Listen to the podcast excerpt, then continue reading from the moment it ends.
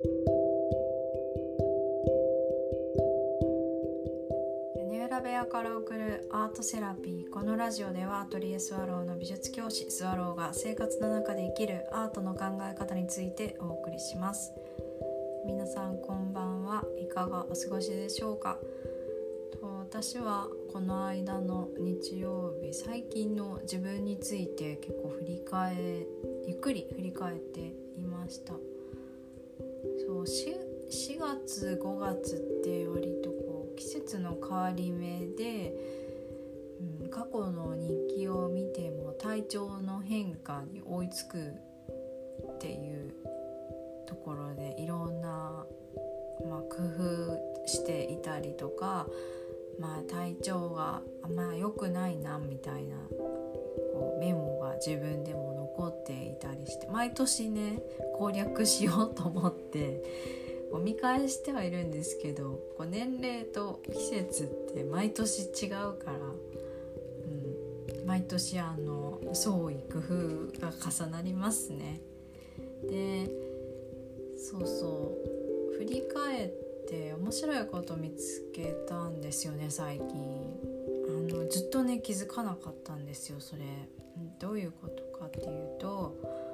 私電車に乗って職場に行っていて電車が45分ぐらい乗るんですけどいつもまあ調子のいい時は普通にね乗れてたんですよ。まあ、今も乗ってるんですけどでもこの45月ぐらいに確か3月の末ぐらいから地震が続いてであの感覚が過敏になっていたせいか自然の作用にすごく敏感になっていたんですよね体が。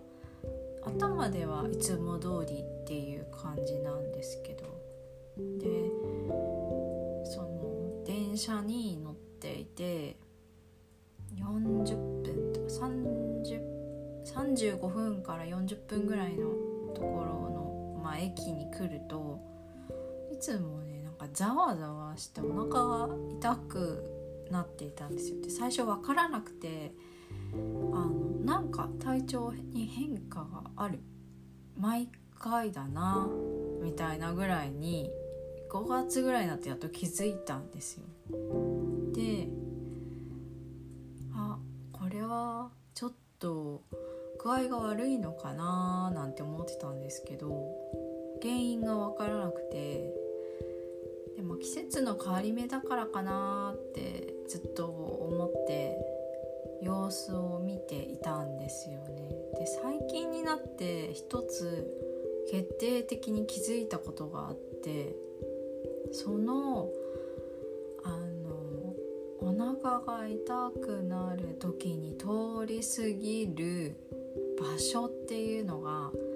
だいたい川をまたいでいる時なんですよね線路上で。でこれ見つけたの他の人が言ってくれたから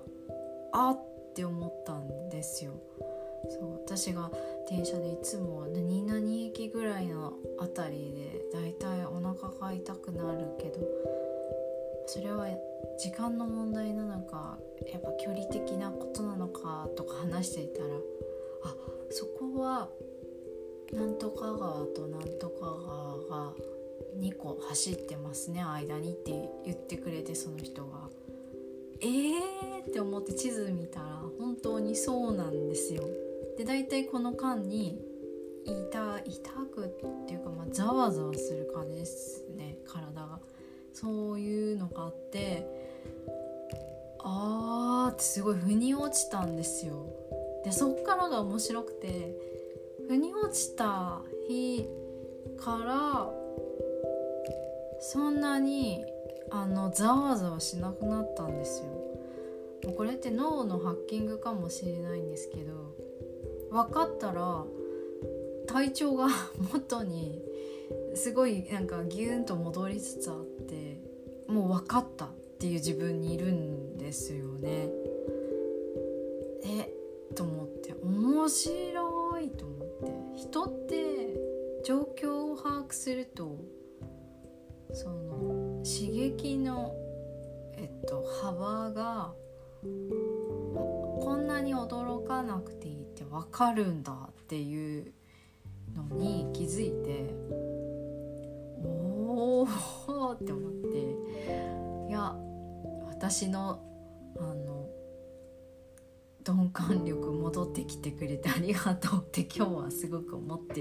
います。ねあのなん何でも細かく敏感に捉えることだけがいいことではないし